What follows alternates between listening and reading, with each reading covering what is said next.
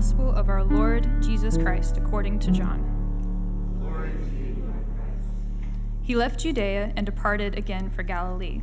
And he had to pass through Samaria. So he came to a town of Samaria called Sychar, near the field that Jacob had given to his son Joseph. Jacob's well was there, so Jesus, wearied as he was from his journey, was sitting beside the well. It was about the sixth hour. A woman from Samaria came to draw water. Jesus said to her, Give me a drink, for his disciples had gone away into the city to buy food. The Samaritan woman said to him, How is it that you, a Jew, ask for a drink from me, a woman of Samaria? For Jews have no dealings with Samaritans. Jesus answered her, If you knew the gift of God and who it is that is saying to you, Give me a drink, you would have asked him, and he would have given you living water. The woman said to him, Sir, you have nothing to draw water with, and the well is deep. Where do you get that living water? Are you greater than our father Jacob? He gave us the well and drank from it himself, as did his sons and his livestock. Jesus said to her, Everyone who drinks of this water will be thirsty again, but whoever drinks of the water that I will give him will never be thirsty again. The water that I will give him will become in him a spring of water welling up to eternal life. The woman said to him, Sir, give me this water so that I will not be thirsty, or have to come here to draw water. Jesus said to her, Go, call your husband and come here. The woman answered him, I have no husband. Jesus said to her, You are right in saying, I have no husband, for you have had five husbands, and the one you now have is not your husband. What you have said is true. The woman said to him, Sir, I perceive that you are a prophet. Our fathers worshipped on this mountain, but you say that in Jerusalem is the places where people ought to worship. Jesus said to her, Woman, believe me, the hour is coming when neither on this mountain nor in Jerusalem will you worship the Father. You worship what you do not know, we worship what we know, for salvation is from the Jews. But the hour is coming and is now here when the true worshippers will worship the Father in spirit and truth, for the Father is seeking such people to worship him. God is spirit, and those who worship him must worship in spirit and truth. The woman said to him, I know that Messiah is coming, he is who is called Christ.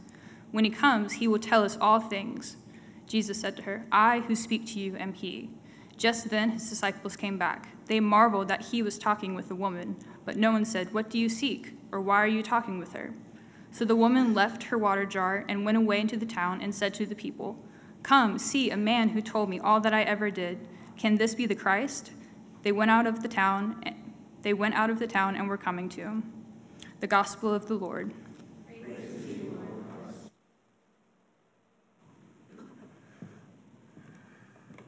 As we prepare to hear from God's word, I invite you to bow your heads one more time as I share a quick word of prayer. Dear Heavenly Father, may the words of my mouth and the meditations of our hearts be pleasing in your sight, our rock and our redeemer. And in the oldest prayer of the church, I pray, Come, Holy Spirit, come. In Jesus' name, amen. Well, I am so excited to share this message today about uh, our people, our church, going together on mission. Uh, we've been working our way through our four core values or rhythms as a church. And those four values, again, are we gather together, we grow together, we give together, and we go together. And as I begin today's uh, message, let me begin with this question Have you ever been so excited that you cannot contain it? Have you ever been so elated that you just can't sit still? You can't contain it. A couple weeks ago, I shared about how I asked my uh, wife to marry me, and fast forward uh, several months later, we get married, and we just couldn't uh, contain our excitement about being married and no longer living in dorm rooms. You see, I, I was 20, she was 22 when we got married. We were in Chicago, and uh, we just said, hey, let's, let's just start inviting friends over uh, to eat and to play rook or spades. Anyone play rook or spades in the room? Anyone remember those games? I might be dating myself. Nonetheless, we invited people over, and looking back, it's kind of embarrassing to think about what our apartment looked like in those days because uh, the first thing uh, I remember is we actually had a, a, couch we, we found on the side of the road in Chicago. And we just thought, this is an amazing couch. It's free and it looks pretty good. It works for us. And so that's what you did in college, right? You got these cheap couches. Well, we just, we, we continued, you know, that trajectory. And the, the other thing I, I noticed or recall is we made homemade furniture out of wood. The problem is, neither of us have any idea still to know how to make furniture. So we went to like the Home Depot, got a handsaw, nails, and a hammer, and just started cutting and nailing things together. Awful looking furniture, just horrendous. And as wall art, uh, we didn't have a comforter our first year. We slept on a futon with sleeping bags. True story, because we were kind of quasi hippies. So we just put two nails on the wall and hung our sleeping bags as decorations. Um, and then, of course, who here, as a young person, once you graduate college, I don't know what happens, but you, you feel led to adopt a dog. So, like, right? Can I? Yeah, right? Who, who, who's done that, right? All of us have done that, right? Not all of us, but anyway, we adopted this beautiful husky that was so mean, it would bite you all the time. but we, te- we kept making excuses for it. And last but not least, back in the day, they didn't have flat screen TVs. They had tube TVs, these boxes, right? We didn't want to splurge. Frankly, we didn't have any money, obviously. So we got like a 13 inch tube TV. And, uh, and we would actually, on date nights, we we didn't have cable or anything. We would go to this place called Blockbuster. You remember that? It was part of the date night. You get in your car, you go to Blockbuster, you look for videos or whatever to rent, and you come home and you, you put them in. Well, I remember this one night, we had our tube TV, we had our couch and our stray dog, and we invited some friends. Hey, and uh, listen, they, they're, they're watching on this 13 inch tube TV, and they finally turned to me and they said, Hey, do you mind if we scooch the couch up just a little bit so we can see the movie? and I think it dawned on me um, at that point, I was like, maybe this isn't so awesome. But it was awesome for us, right? Have you ever been so excited you just can't contain it? That's what we're seeing in this passage in John 4. I think the main point is this when the love of Jesus breaks into our hearts, it breaks out in our lives. When the love of Jesus breaks into your heart, it will break out in your life. And we're just going to look at this in kind of two points. Point number one when the love of Jesus breaks into our hearts, we read earlier, so he, Jesus, came to a town in Samaria called Sychar near the plot of ground Jacob had given to his son Joseph.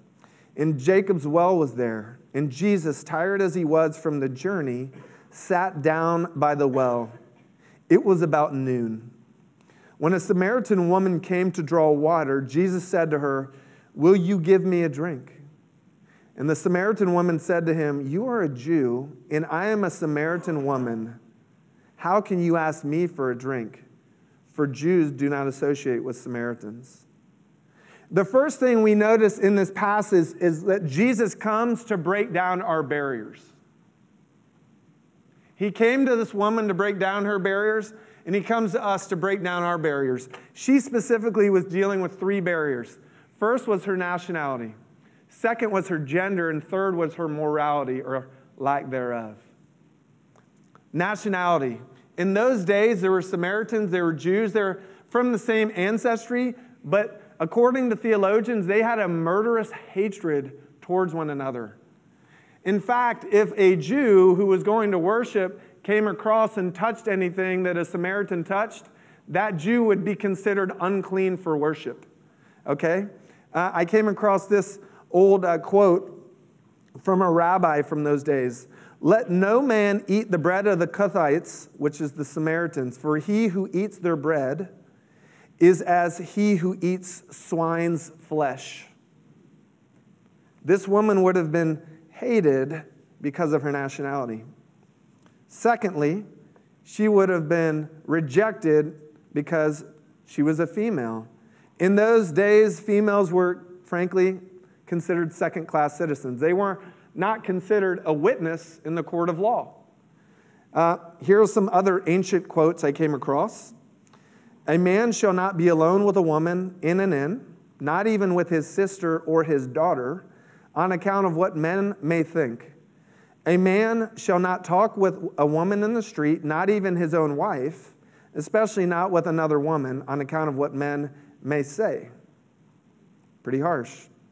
Another quote He that talks much with womankind brings evil upon himself and neglects the study of the law, and at last will inherit Gehenna, which is the land of the wicked. So she had the barrier of nationality, the barrier of gender, and last but not least, the barrier of morality. Did you catch where and when she was coming to draw water from the well? What time of day? Noon. Let me tell you, that's not when women come to draw water from a well. If you look at the Old Testament, Rebecca, for instance, they came at dusk to draw water from the well. Historians would go on to teach us that this well wasn't the closest well to her home, to her town. So this woman went way out of her way in the middle of the day to not be seen. Um, she wanted to be anonymous. Why? Well, in, in, in, this dialogue, it's revealed that she had immorality or some you know, struggle in her life. She had had five husbands and was living with another man. And yet, here's Jesus at this well at noon, and he says to her, Miss, Samaritan woman, can you give me a drink? Frederick Buechner, excuse me, F.D. Bruner, wrong author, F.D. Bruner, theologian, has this to say about Jesus. Jesus so naturally and simply breaks down all unnatural and inhumane barriers, one by one, until finally at his death, the greatest barrier of all, sin itself, is leveled. Jesus is the great barrier breaker. So here's the implication for her and for us there is no barrier around you that can keep Jesus from you. There's no barrier in your life that can keep Jesus from you. For some of you, you might be struggling with a bad habit or an addiction and say, that's going to keep him from me. No, he'll break down that barrier to come to you. Some of you, I know, they're marital struggles. You've just come through a divorce. I'm not good enough. He wouldn't come to me. He comes to you. Whatever your barrier is, it's not too big that Jesus can't break that barrier down and break through to you. But He doesn't just break the barriers down, He brings God's love with Him. Notice how Jesus approaches the woman through questions, not condemnation. Can you give me a drink? And at this point, he's going to be ceremonially unclean. He's risking it all. It's a scandalous scene. But he says, Can you draw water and can you give me a drink? He's not the bullhorn Christian that says, you know, beware. Do you know Jesus is your Lord and Savior? No, he builds, he fosters, cultivates connection with her. And it doesn't go unnoticed. And beyond cultivating connection, he then exposes her longings while not dismissing her choices. Jesus answered her, If you knew the gift of God and who it is that is saying to you, Give me a drink, you would have asked him, and he would have given you living water. What he's saying to her is, Are you thirsty for more? Or is your life all worked out? Are you thirsty for more? He asked her, but I, I think it extends to us. Chris, are you thirsty for more? Tyler, are you thirsty for more? And he's cultivating this desire, this existential longing. C.S. Lewis has this to say about some of our longings and our choices. It would seem that our Lord finds our desires not too strong, but too weak. We are half hearted creatures fooling around with drink and sex and ambition when infinite joy is offered us.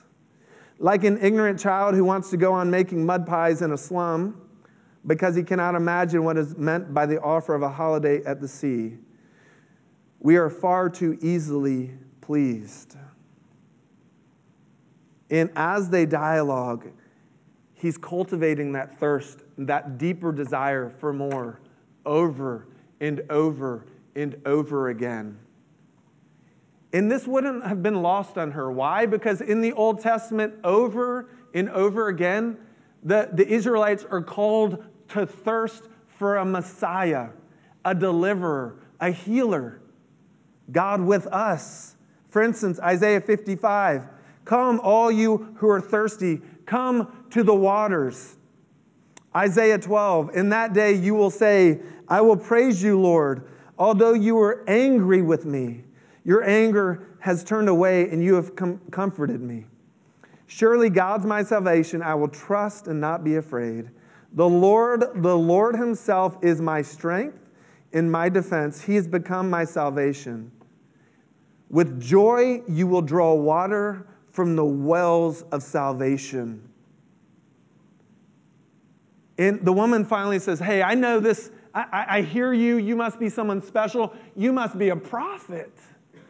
And she says, I know the Messiah called the Christ is coming. And when he comes, he will explain everything to us. And then Jesus declared, I, the one speaking to you, am He. And let me be very specific with the language here. He says, ego in me, or ego eimi. Actually, in the literal, in the Greek, it, the word he is not even in there. He's saying, I am. I am. Or in our language, I am he. And he's directly quoting, saying, I am Yahweh. This is direct language from the Old Testament. I am He. I am here with you.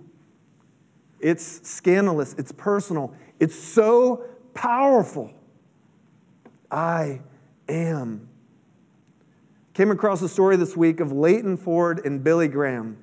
Has anyone heard of Leighton Ford in the room? Raise your hand. Anyone? A, a few people. Billy Graham, raise your hand. Okay.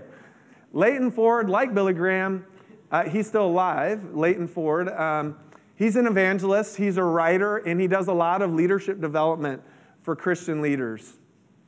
He and Billy were doing an open air revival, sharing the gospel. And uh, it turns out Leighton was first up. And so the first night, he was up front preaching. All these people were present. And Billy Graham decided to sneak into the back. Okay? So he puts on a hat, puts on dark sunglasses, he sneaks to the back. And as Leighton's preaching, at some point, Leighton says, Okay, now I'm going to invite you to respond. I'm going to invite you to declare and commit your life to Jesus if he's moving you to do so today. Okay?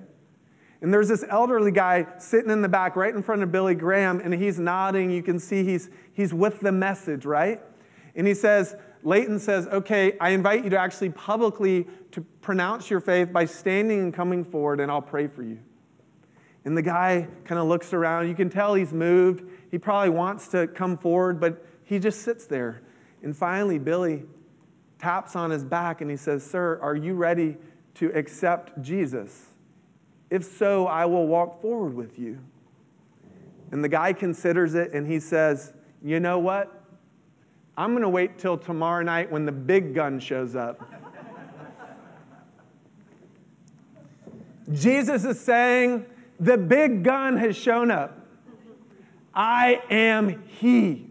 I am the Christ. I am the Messiah. I am the one who's come to break down the barriers and to set you free.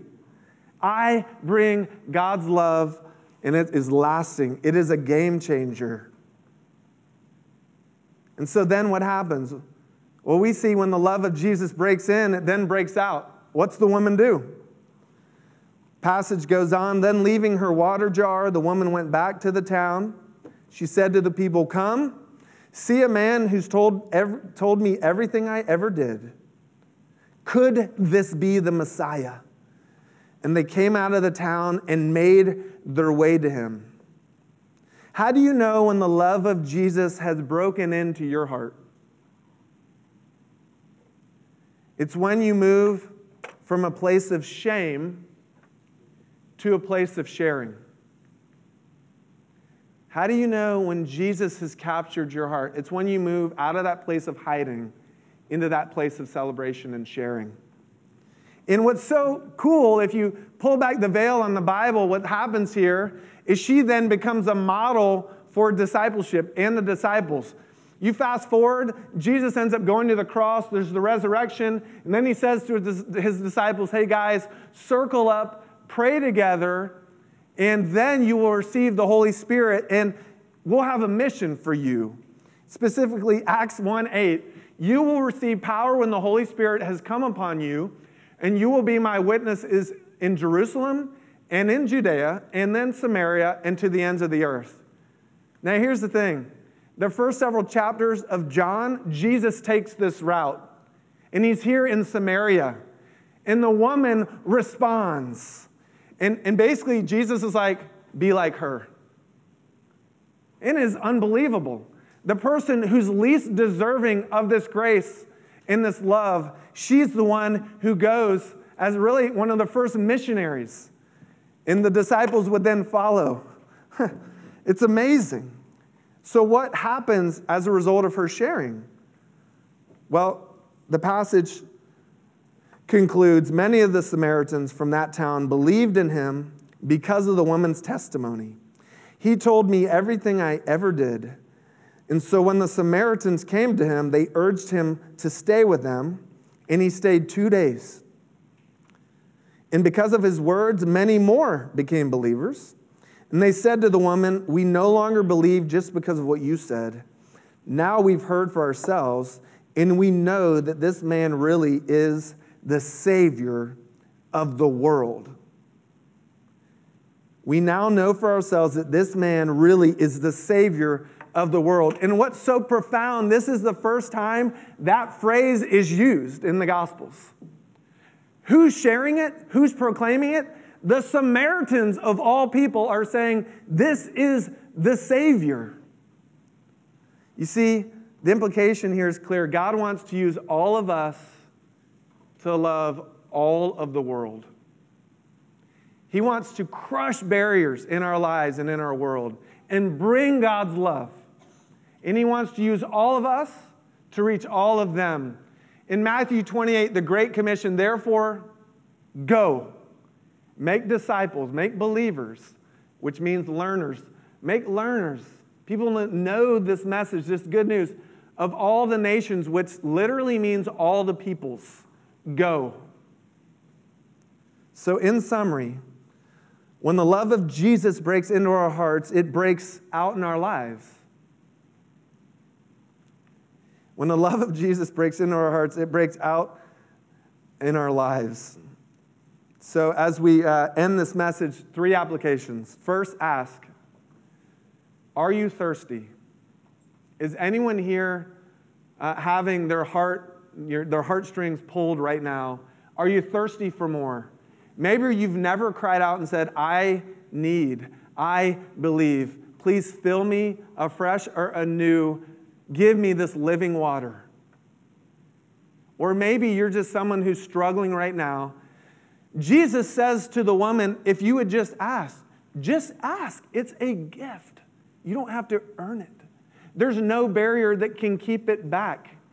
So, application number one are you thirsty for more? Ask Jesus to come into your life. Application number two share. If you feel that you're not ready, you're not worthy, equipped, perfect, you're absolutely ready, according to this passage, to go and share your story and your testimony that something's happening in your heart, in your life, around this person named Jesus. And it's happening in that community that gathers. Invite people in, share. I want to do, I didn't do this at the first service, but here, I'm going to do it right now. I want you to close your eyes, and I want you just silently here God, would you reveal the people we're called to share the good news of Jesus with today or in the coming week? Show us their faces.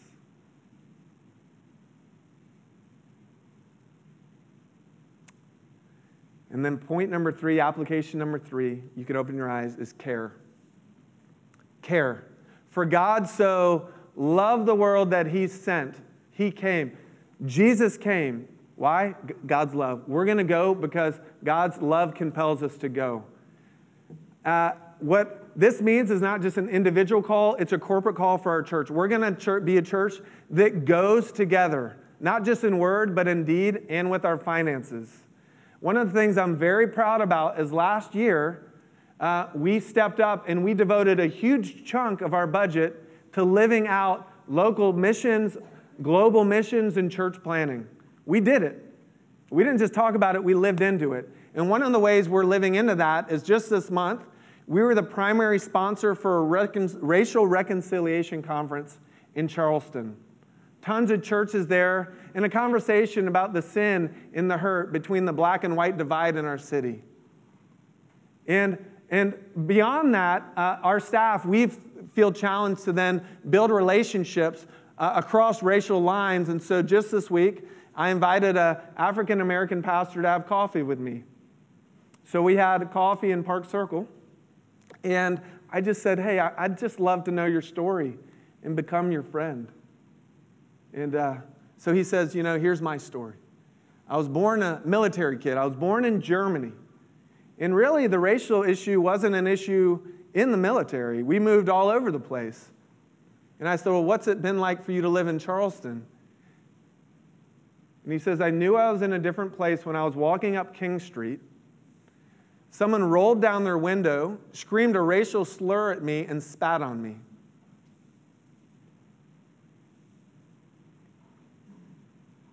And I said, I'm, I'm so sorry. And honestly, I'm, I'm outraged on your behalf. I can just say for, for myself and for our church, we've got your back. We're called to be your friend. We're called to be your ally and advocate in ministry in this city. And he says, Paul, you have no idea what that means for me. This church is going to break down barriers with the good news of Jesus Christ.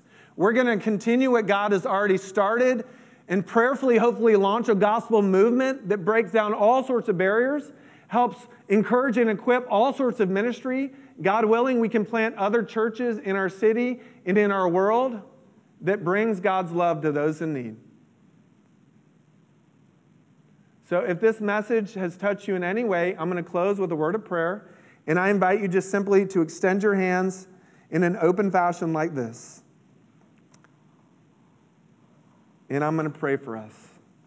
Dear Heavenly Father, we celebrate that you sent your son to break down barriers on our behalf and to bring your love. Some of us are thirsty. And silently, you can just say, I'm thirsty for you. God, pour out your living water in each of us here. That we would bring, bring not just receive it, but we would go with it we become geysers of love. God, convict us, give us courage to share this message with our families, with our friends, with our neighbors. And God, may we be a people who care greatly for all peoples. Build your church, build this family to be like Jesus. For it's in his name we pray. Amen.